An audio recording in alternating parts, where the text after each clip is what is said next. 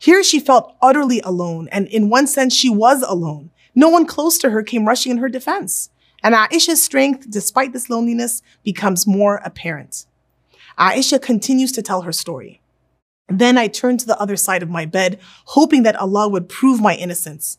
By Allah, I never thought that Allah would reveal divine inspiration in my case, as I considered myself too inferior to be talked of in the Holy Quran. I had hoped that Allah's Messenger wasallam might have a dream in which Allah would prove my innocence. By Allah, Allah's Messenger wasallam had not got up, and nobody had left the house before the divine inspiration came to Allah's Messenger. So there overtook him the same state which used to overtake him when he used to receive revelation. He was sweating so much so that the drops of sweat were dropping like pearls, though it was a cold, wintry day.